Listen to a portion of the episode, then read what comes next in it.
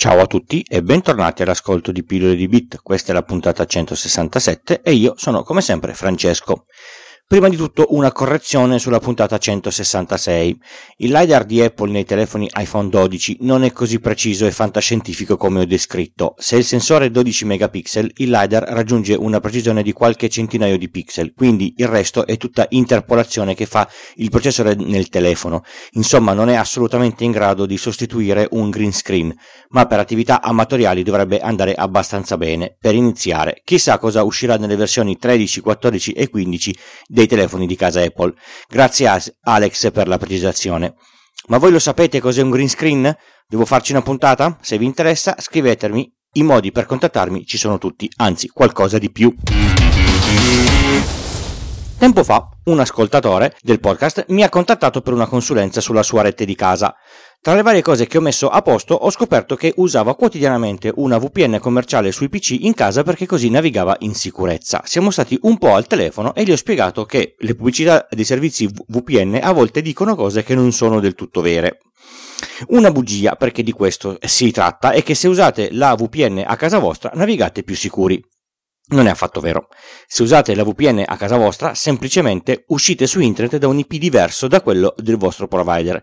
E l'unica vera utilità pratica è quella di uscire da un IP di una nazione diversa per avere accesso a un catalogo di Netflix diverso da quello italiano, sempre se l'IP della VPN non è già stato bannato da Netflix. E quindi come possiamo stare un po' più tranquilli andando su internet? Anche se si sta attenti, a volte è facile capitare su siti truffa, banalmente perché, ne ho parlato nella puntata di come funziona quando si apre un sito web, la 163, non si scarica materiale solo dal sito che si sta aprendo, ma da decine di siti a lui collegati, alcuni di questi potrebbero anche essere poco piacevoli. Questo capita soprattutto se si va in giro per siti poco convenzionali. Prima di ascoltare questa puntata dovreste sapere come funziona il protocollo e i server DNS, quindi se non lo sapete vi invito a riascoltare la puntata 63, la 110, se vi interessa anche il DNS over HTTPS, visto che parleremo anche di questo. Come vi avevo detto, ogni sito per essere raggiunto ha bisogno di essere risolto da un server DNS. Ho il nome, chiedo al DNS l'indirizzo, il DNS me lo fornisce e io lo raggiungo per scaricarne il contenuto. Adesso ammettiamo di avere un DNS un po' più, ev- più evoluto che ha, ha, una lista di siti che sarebbe bene non raggiungere. Siti che io sono certo che diffondono materiale pericoloso o comunque non desiderabile.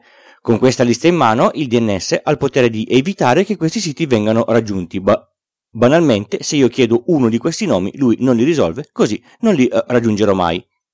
Questo è anche il lavoro che fanno le forze dell'ordine quando mettono sotto sequestro un sito illegale. Dicono a tutti i DNS italiani di non risolverlo più. Chi lo vuole raggiungere comunque mette DNS esteri e il, blocco è superato. Ma se io chiedessi al DNS non voglio raggiungere siti pericolosi, allora sì che me lo tengo stretto questo DNS, soprattutto se ai siti pericolosi aggiungo i siti dei network pubblicitari. Il DNS non risolve più i nomi dei network pubblicitari e quindi il mio PC non scaricherà più i contenuti. Come dire, una figata pazzesca. Ma esiste? Certo che esiste. Il servizio si chiama NextDNS e ti cambia la vita. Premetto, questa puntata non è sponsorizzata da NextDNS e loro non mi hanno chiesto di fare una recensione. Lo uso, alcuni ascoltatori nel gruppo Telegram del podcast ne hanno parlato, ho notato che le idee non sono molto chiare ed, etto, ed eccomi qui. Vi iscrivete a NextDNS e, e iniziate a usare la parte gratuita. Vi garantiscono il loro filtro fino a 300.000 richieste al mese. Sono tantissime, quasi. Con il mio PC che uso tutti i giorni le supero di poco, quindi se lo, lo, volete usare per il PC a casa, i telefoni e, e il resto non bastano. Dovrete passare al piano a pagamento, che ha un prezzo decisamente abbordabile, 20 euro all'anno. Dopo la fine di questa puntata sa- sarete lì ad abbonarvi, ve lo posso quasi garantire. Si installa un piccolo client che funziona su qualunque dispositivo e si abilita la funzionalità del DNS over HTTPS. Così il vostro provider, qualunque esso sia, smette di vedere dove andate su internet. Se preferite c'è la modalità più lineare e comunque tutto descritto sul sito o, o lo potete chiedere a me come consulenza. Lo si configura nel router con un piccolo accrocchio. Una volta attivato, la prima funzionalità che vedrete è sparire la maggior parte delle pubblicità dai siti web e tutte le volte che farete clic sui link sponsorizzati di un motore di ricerca o di Amazon, le richieste cadranno nel vuoto, così non rischiate di cadere nei siti trappola che hanno messo le parole chiave giuste pur proponendo servizi diversi da quello che state cercando. E poi NextDNS fa un sacco di altri filtri molto interessanti, come ad esempio i siti riconosciuti come portatori di malware, oppure quelli che hanno nomi che a prima vista appaiono legittimi, ma i caratteri sono quelli cirillici che assomigliano ai, ai nostri e non lo sono. Blocca anche siti appena aperti che potrebbero essere associati facilmente a campagne di malware veicolate via mail, per le quali gli antivirus ancora non sono attrezzati. Vi è mai capitato di scrivere un sito di una nota marca sbagliando un carattere e di finire su un sito pieno di pubblicità e messaggini dal quale è stato difficilissimo uscire? Questa tecnica di registrare siti sbagliati si chiama typo squatting. NextDNS blocca anche questi siti. Tutto questo è fatto in modo molto semplice. Non risolvo il nome in un indirizzo, quindi il mio PC non arriva al server e non può scaricare dati malevoli o non desiderabili. Un po' come se uno sconosciuto vi dicesse per, per strada. Vai da, da Gigino che ti dà roba buona. Voi non sapete dove, dove, abita Gigino, guardate sul vecchio elenco telefonico e al nome Gigino l'indirizzo è bianchettato. Non sapendo dove abita è impossibile che possiate arrivare a casa sua e, e per essere eh, derub- derubati. Ma non è finita qui. NextDNS permette di personalizzare la cattiveria dei filtri, di inserire siti in una lista di siti sempre permessi o inserirne altri in una lista eh, di quelli che non volete mai eh, raggiungere. Io do- dovrei farlo per un noto distribu- distributore di schede Raspberry e bellissimi e carissimi accessori, ad esempio. Continuo, che non è finita. Se avete dei figli, con NextDNS potete bloccare i siti per categoria, un po' come si fa in azienda. Potete abilitare alcune c- categorie, tipo i-, i social, solo in determinate fasce orarie chiamate fascia di ricreazione.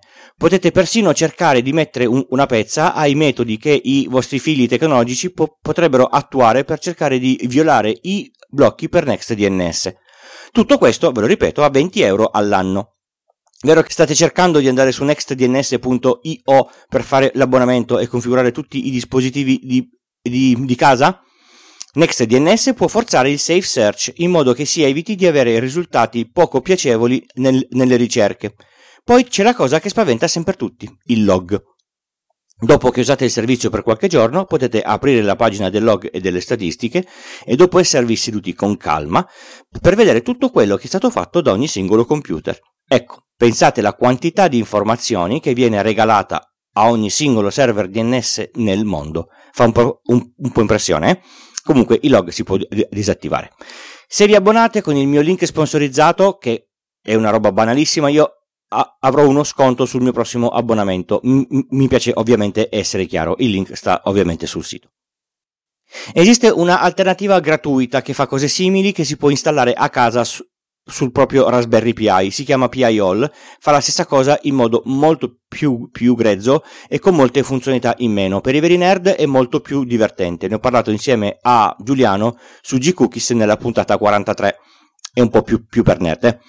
Ma secondo me NextDNS è meglio sotto ogni punto di vista, in quanto ha funzionalità e soprattutto in assenza di manutenzione con 2 euro al mese spendete meno dell'acquisto del Raspberry, il tempo di setup, imparare come funziona PIOL, la la corrente che consuma stando acceso. Potete configurare NextDNS a casa dei vostri genitori che vi chiedono sempre aiuto perché hanno cliccato sul pulsante sbagliato. Un regalo di Natale a doppia faccia. Loro vivono più tranquilli e voi anche, molto più tranquilli. Il podcast non finisce quando termina la puntata, è sempre disponibile con tutti i link e i modi per sostenerlo su pillole di bit col punto prima dell'it. Mi trovate su Twitter, su pillole di bit o cesco underscore 78. Se volete scrivermi direttamente c'è la mail pillole di bit gmail.com. Pillole di bit è anche una bella community partita sul gruppo Telegram dove siamo più di 350 persone e adesso è anche un forum di quelli alla moda vecchia con i thread, lo storico, la ricerca, le discussioni che non si intrecciano, ben fruibile da un computer così non stiamo sempre tutti con il telefono in mano, per me purtroppo è un problema, lo ammetto. Se volete iscrivervi lo trovate su extra.pillole di col punto prima delete slash forum, il link sta nel solito posto. Sempre gratis, sempre senza pubblicità. Il forum è anche dedicato al nuovo podcast sui videogiochi in una sezione differente. Se non vi interessa, non lo usate e non siete disturbati da argomenti di cui non ve ne frega niente. Io la trovo una cosa bellissima. Se volete donare qualcosa per il podcast, dimostrando che per voi vale qualcosa a livello economico, potete usare PayPal o Satispay se donate più di 5 euro e mi lasciate l'indirizzo, vi spedisco gli adesivi. Se vi abbonate a 5 euro al mese, vi, vi mando la, la, tessera numerata e, e vi apro la sezione dedicata sul forum. Se volete, potete persino donare in bitcoin. Il link al borsellino lo trovate sul sito. Grazie a chi ha contribuito. Se volete una consulenza tecnica in campo informatico o volete un sito più o meno complesso, trovate le informazioni su iltucci.com slash consulenza e se volete sponsorizzare una puntata del podcast, le informazioni sono su pillole di bit col punto prima dell'it slash sponsor. Se non ve ne siete ancora accorti, come vi ho detto prima, faccio un nuovo podcast con un'uscita irregolare, parla di videogiochi, se vi interessa lo trovate su pillole di bit col punto prima dell'it slash pdv, pillole di videogiochi. Sempre in tema LiDAR, ho trovato un sito di una persona che ha scansionato con l'iPhone 12 un po' di cose vicino a casa sua a Reduc, suppongo sia, sia casa sua. Un quartiere di Brooklyn dove ho passato qualche giorno di vacanza e da quale sono scappato perché ogni volta che andavo a, a prendere la metro mi pareva di passare da una di quelle vie dove in C6 trovano qualche morto. Dicevamo, ha, ha scansionato auto, murales, case e cose simili con il LiDAR del nuovo telefono di casa Apple e li ha caricati sul sito di Sketchfab i risultati hanno qualcosa di magico, si possono guardare in 3D con il mouse e sono fantastici. Il link, come al solito, sta dove sapete, nelle note dell'episodio. Da questa puntata ne inserirò pian piano, anche le più vecchie, nell'archivio, nell'apposita sezione sul nuovo forum del podcast. Bene, direi che è proprio tutto, non mi resta che salutarvi e darvi appuntamento alla prossima puntata, come al solito il lunedì mattina. Ciao!